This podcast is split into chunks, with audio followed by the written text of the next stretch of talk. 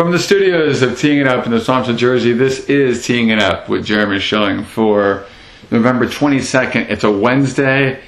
It must mean, that must mean it's Thanksgiving week 2023. Danny Flecca is alongside. Hello, Danny. Hey man, how's it going? Ah, it's one of the best weeks of the year, uh, one of the not best weeks, one of the busiest, however you look at the Thanksgiving calendar and holiday. How much of this holiday are you cooking yourself? I, mean, everything we have is cooked, is you know homemade. So whatever's on the table will be made by somebody. Um, whether it's me, we'll wait to see. But um, mostly everything will be. So, folks, that's why he's been uh, not giving us his latest golf updates because he's been spending that time cooking and and, and, and prepping for the holiday. Um, uh, one note that I, I just want to point out that you know I've been wanting Tim Boyle as as uh, Jets quarterback, and then you make Trevor Siemian the backup for Friday, and you put Zach Wilson third, the emergency quarterback. In your mind, has Zach Wilson thrown his last pass in the NFL or as a Jet? It's like, is that move to make him three versus two for Zach? Is that like like we need to go a very different direction immediately kind of thing in your mind? I would think that. However, we saw the same exact thing happen last year with them. Uh, when they made Mike White the starter and Joe Flacco was the backup, and then you know later in the year they went back to Zach Wilson when Mike White got hurt. You know, conventional knowledge should you know, I thought last year might have been the last we, we saw Zach Wilson in New York. Uh, they they opted to keep Zach over Mike White. Um, you know, they were unable to come to grips with the decision uh, that they made and that it was a wrong one. And, and this year, you know, we're kind of seeing history repeat itself a little bit with this, you know, with this situation. I would I would think that Zach Wilson is done with the Jets. You know, whether or not he's done in the NFL you know, we'll, we'll wait and see that. You know, there could be a team, a coach, or somebody that could look at Zach Wilson and see that, you know, maybe it's just a scenario. You know, could he be Sam Darnold 2.0? Um, you know, Geno Smith 2.0, you know, who knows? Uh, although one would argue that, you know, Sam Darnold and Geno Smith at least had a pulse when they were out there playing for the Jets, even if they weren't winning a ton of games.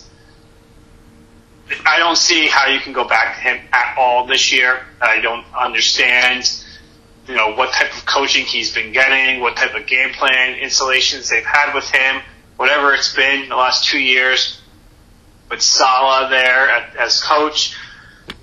It just hasn't worked. Uh, you know, there were some weird remarks by him too this this week about maybe not necessarily wanting Zach Wilson on the team from the beginning you know, yeah. throughout the entire draft process.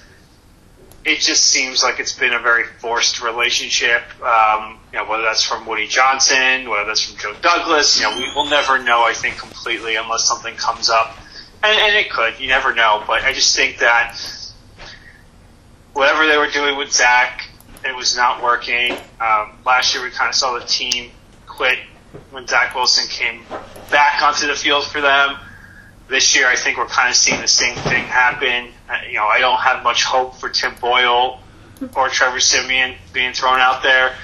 Their offensive line has been an absolute mess. Uh, uh, their play calling has been unimaginative. Uh, you know, at, at least you can hope that maybe these guys will like throw the ball. I mean, you kind of seen it with like DeVito, a little bit with the Giants, right? Like he's not good by any stretch of the imagination. But you know, last week we saw them like throw the ball and push the ball. You know, they were able to get some completions against that. You know, that defense in Washington, and, and that's what you know. At this point, I think as a fan of the Jets and as the, of the Giants or any team with a backup QB, it's like we're already playing with one hand tied behind our back. Let's not make it two.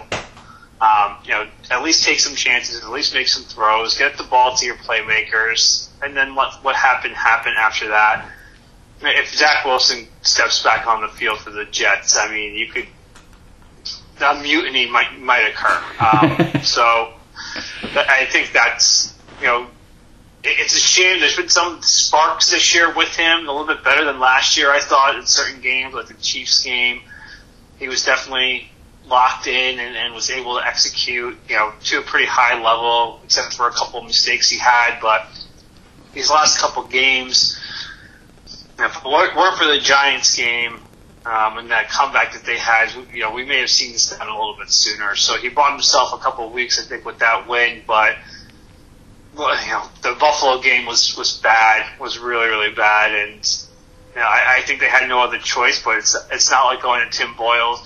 To me, represents any sort of upgrade for them long term. Um, I'd be surprised if they're even able to get 10 to 15, 10 to 14 points with him as, a, as their starter moving forward. Ooh, ooh, harsh words. We shall see how that turns out um, starting this Friday on Black they've Friday. Had, they've scored 10 touchdowns in nine games.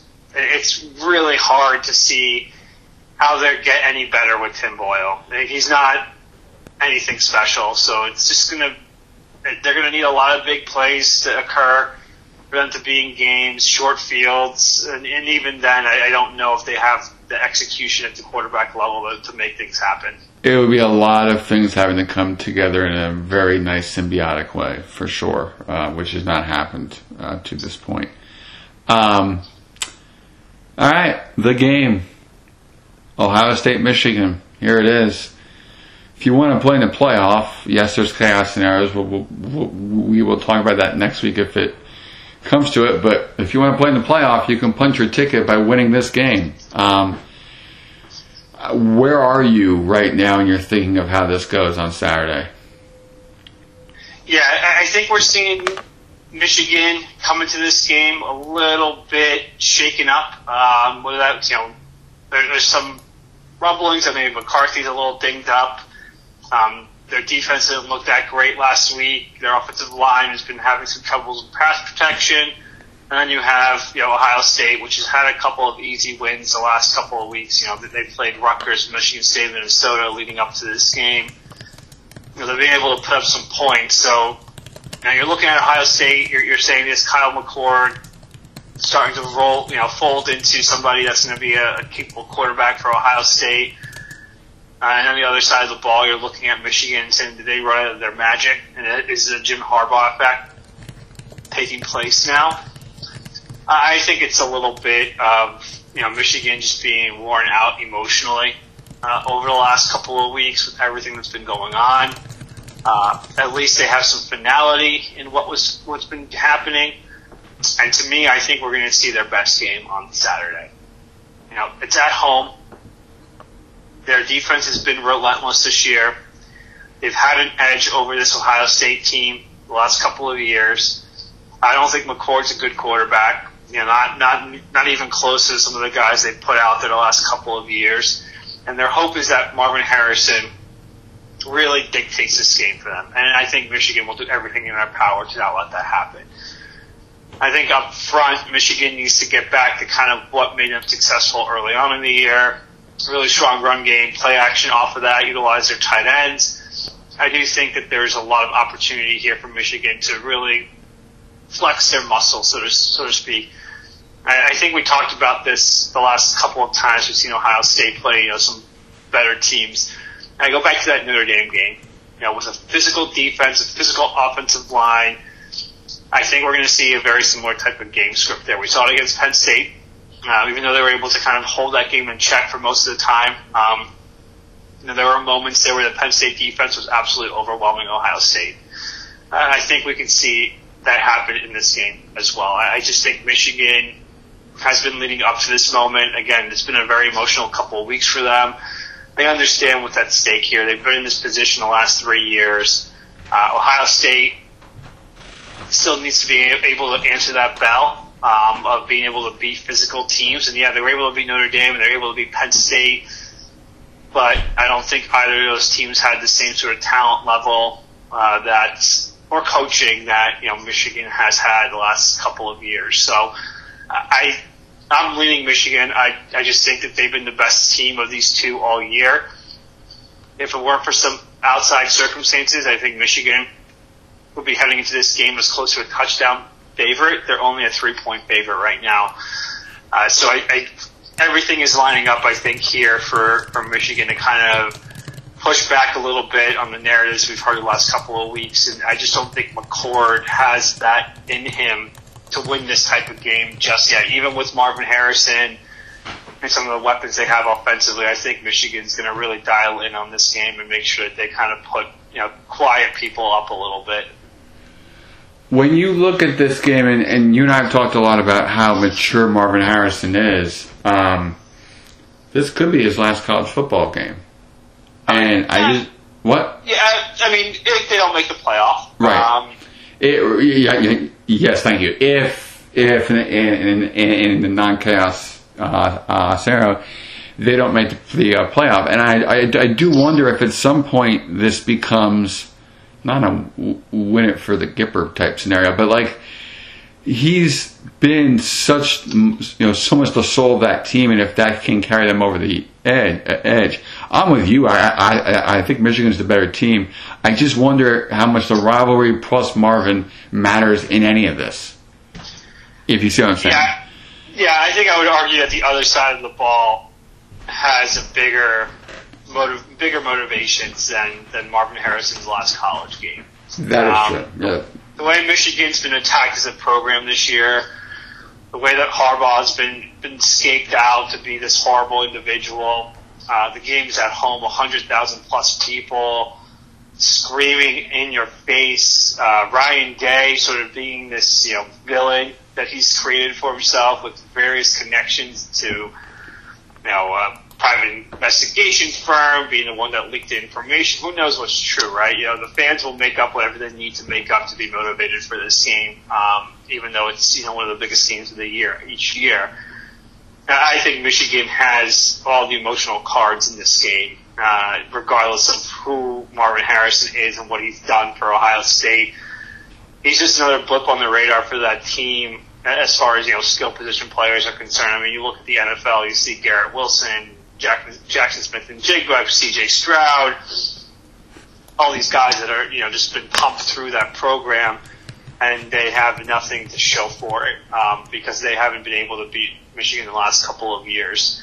So I just think Michigan ha- holds the advantage in every way, shape, and form as far as you know, emotional, um, physical, you know, whatever you want to say, you know, for this game, that they hold that edge. So I think they have a bigger chip on their shoulder in this game.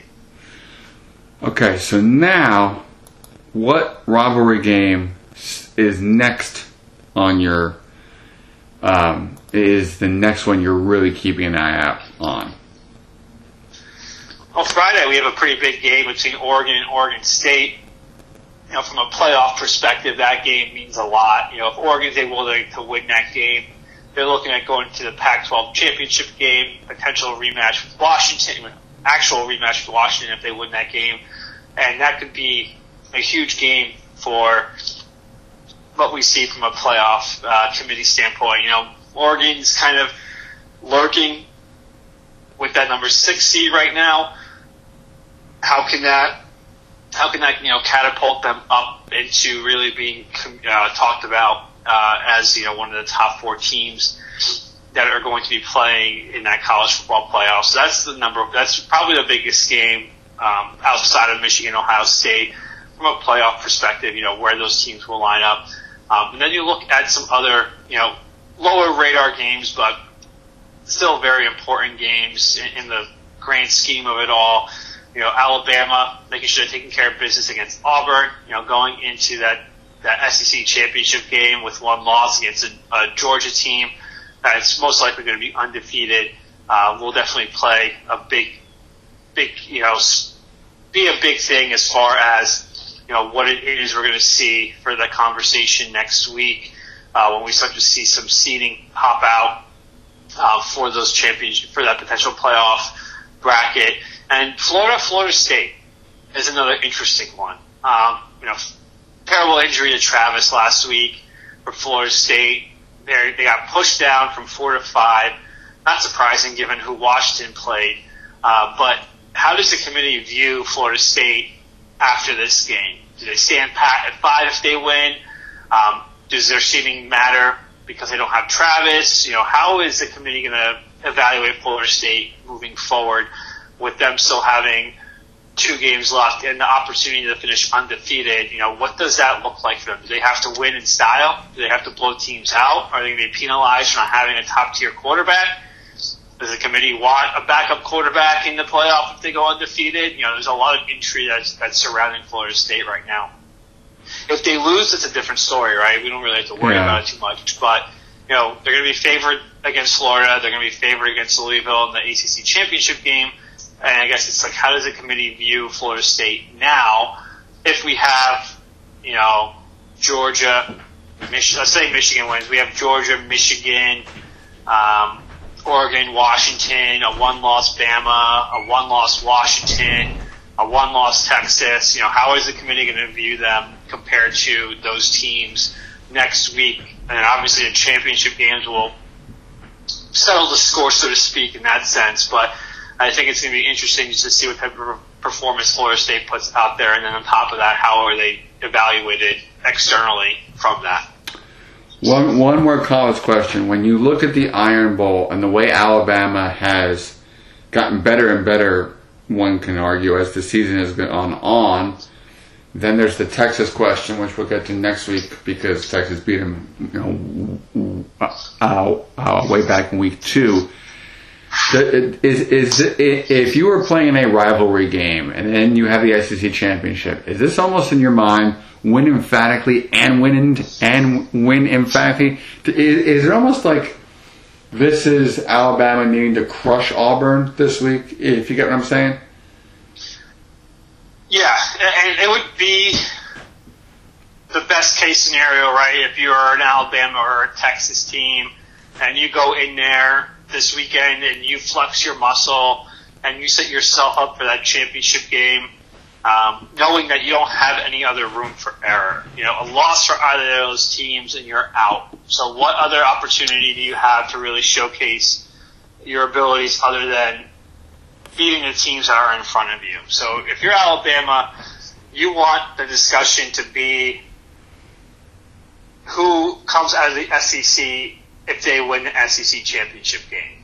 Is it a one-loss Georgia team because they're you know back-to-back defending national champions, or is it an Alabama team that beat Georgia and is you know at one loss? Same with Texas, right? You have to if you're Texas, you have to look at this and say we're still competing against four other teams here for a spot. And we can't control what's going to happen with them, but we can control what's going to happen with us.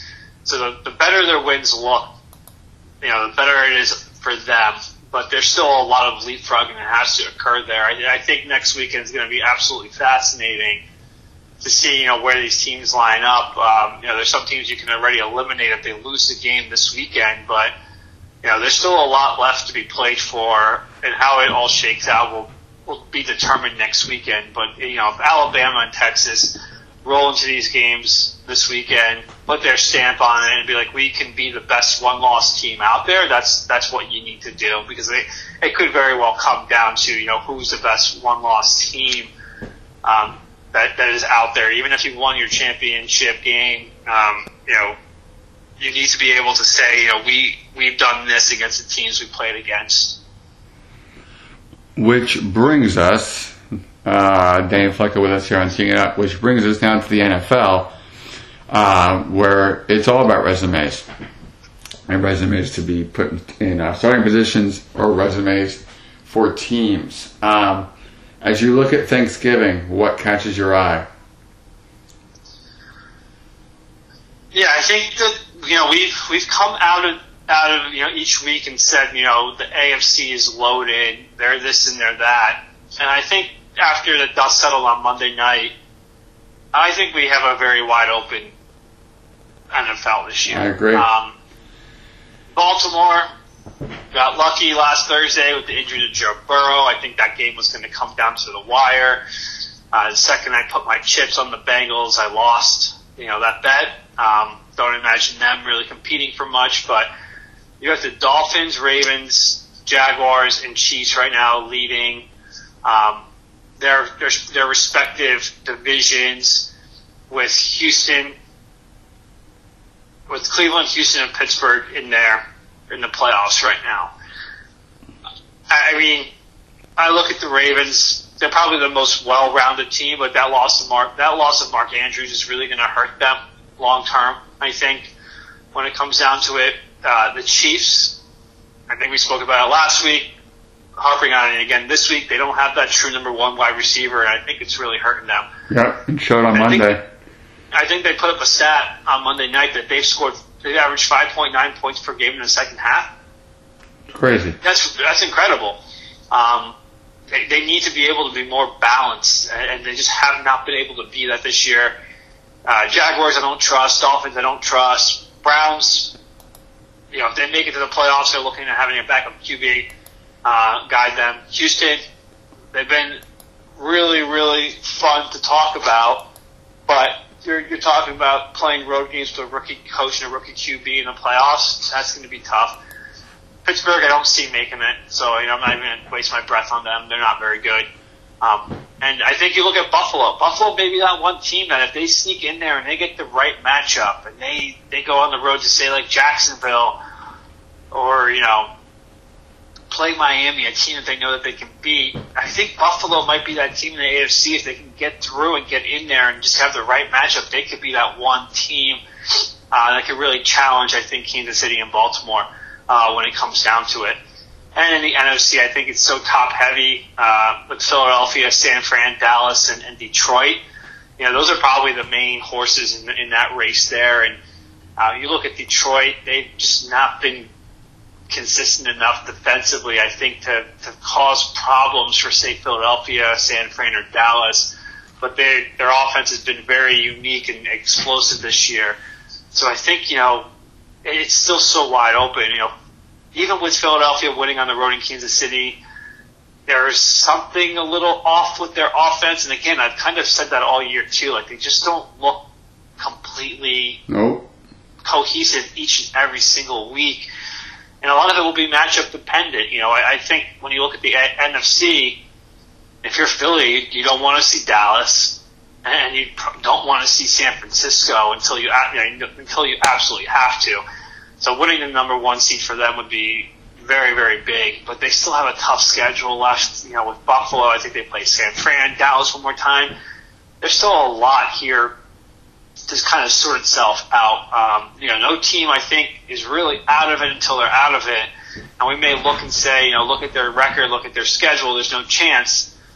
I mean, I didn't think I didn't think Houston would be where they are right now. Nope. I, I certainly didn't think Pittsburgh would be competing for an, a, a, a wild card spot because their offense is just absolutely atrocious. Uh, and I thought the Bills would be better than six and five. So there's still a lot left here to play for. I just, I, I think we're going to go down to the wire. Really, at the end of the day, at, at the end of the season, we're going to look back and say like this game maybe swung it here and there, but there's still a lot left to sort out in the NFL. I just don't don't feel comfortable stating, okay, this is the team that's going to be be the team, right? It's just there's too much variance, I think, especially with what injuries have occurred this year. I think I Brutal was just doing injuries at that. Yeah, I think I was doing the math the other day. I think 15 teams have had a backup quarterback start at least one Oof. game this year. Oof. And I think when I was watching the Giants game, they showed that 10 of those quarterbacks have been rookies. Um, so there's there's a lot of variance this year, um, a ton. So we're gonna have to wait and see how it all shakes out. You know, there's still eight more weeks left or seven more weeks left. A lot can happen in that time. Danny Flecca with us here on Teeing It Up. All right, give me insights into three games. Uh, San Fran, Seattle on Thanksgiving night, Jacksonville, Houston, and then uh, Bal- uh, uh, Buffalo, Philly. Yeah, so San Fran versus Houston, uh, San Fran versus um, Seattle. It, I, I just don't know what Seattle's going to be trotting out there on Thursday night. They seem to have half their team on the injury report. Geno Smith questionable. Kenneth Walker's most likely out. Lockett's on the injury report. Um, Metcalf's on the injury report. Their offensive line is a little bit shaken up. You know, I, I think we said this when Seattle was like was number one um, in the West. Like, I don't think that time's going to be that long lived for them. And, and here it is, right? Here comes San Fran. A win kind of muddies that up a little bit, but I think again, San Francisco to me is just one of those teams that's just too well rounded, too focused right now. Brock Purdy's playing absolutely amazing. They have their full complement on offense uh, available to him. Just don't see how Seattle can stop him and, and that team right now. Um, you know, they, they need an epic defensive performance, I think, to be able to to even be close in this game. And if Drew Lock is starting that game, you know, it's an automatic loss for them. Uh, there, there's no way I think Drew Lock can compete with, with the 49ers on a short week, uh, given the way the 49ers are playing right now. Uh, Houston Jacksonville, I mean, Houston beat them up pretty bad when they played earlier this year. And, and Jacksonville had some, um, had a good performance last week. I just don't see it with them. Um, I, I get it they beat up on a bad Titans team, but overall, you know, I think the way that Jacksonville's played this year, it's really hard to trust them to be able to go on the road and beat a divisional opponent. Houston's had their numbers. Stroud's been really good. Uh, this offense has been humming. You know, if it wasn't for three interceptions last week, you know, Houston could have beaten Arizona 28-16 or, you know, 31-16. Um, you know, some, some self-inflicted wounds there. Really, uh, cost them in that game. But you know they're playing well. They they're riding a wave right now. Uh, if Jacksonville can knock them off, um, I wouldn't be surprised. They're they're you know have a really good defense, and and you know when Lawrence is on, he's on. They're just still there's something missing there. They're not as explosive as they were last year. They're also not consistent enough. You know throughout the course of a game to really run away with anything. So I think that's going to be a really tightly contested game. Uh, I'd lean Houston in that game just given the way that they've been playing, the way Stroud's been throwing the ball. Um, he's the better quarterback right now. Um, and that's really, you know, unique to be saying of a rookie uh, going up against Trevor Lawrence, but Trevor Lawrence just has not been good this year. So hopefully he's able to string it together. But, you know, I need to see it before I can say anything more on that in Philadelphia, Buffalo. You know, Philadelphia's kept things close against good teams. You know, the Dallas game, Kansas City game. You know, they, they've they definitely weathered some storms here, and here comes in Buffalo. You know, despite Buffalo dominating the Jets on on Sunday, you know, at what cost? Um, they lost several defensive players. Josh Allen still looks just a little bit off. Um, you know, from a passing side. You know, he's not able to hit that deep ball. Uh, teams are playing really, you know, shell coverage over them, forcing them to think and dunk their way down. Josh Allen's just not patient enough to play that style. Um, so we'll see what, what Philadelphia can do here. I think, you know, one thing we mentioned is that, you know, Philadelphia was getting a little bit healthier on their back end in their secondary, and then we start to see their defensive line sort of benefit from that. And I thought their defensive line played pretty well on on Monday night. You know, Mahomes made Mahomes type plays, but they seem to be getting back there pretty consistently on Monday night. Now, can they turn around in a short week against another pretty mobile quarterback, athletic quarterback? We'll, we'll see. Um, I you have to you know again going to Philadelphia and playing is really really hard. Uh, you know, Buffalo is an underdog for a reason. You know, Josh Allen's going to have to play an absolutely amazing game, I think, on Sunday for them to be able to go in there and win that game. It'll be fun to watch. Don't drop the football. That's also a big key. Don't drop. For every receiver in the NFL, don't drop. See the ball come to your chest. Success. Um, it'll all be fun to watch. Uh, Dane Flecca, thank you for joining us on Teeing Up with Jeremy Shine. No problem, man. Have a good one. You got it. And everybody out there, enjoy your Thanksgiving weekend.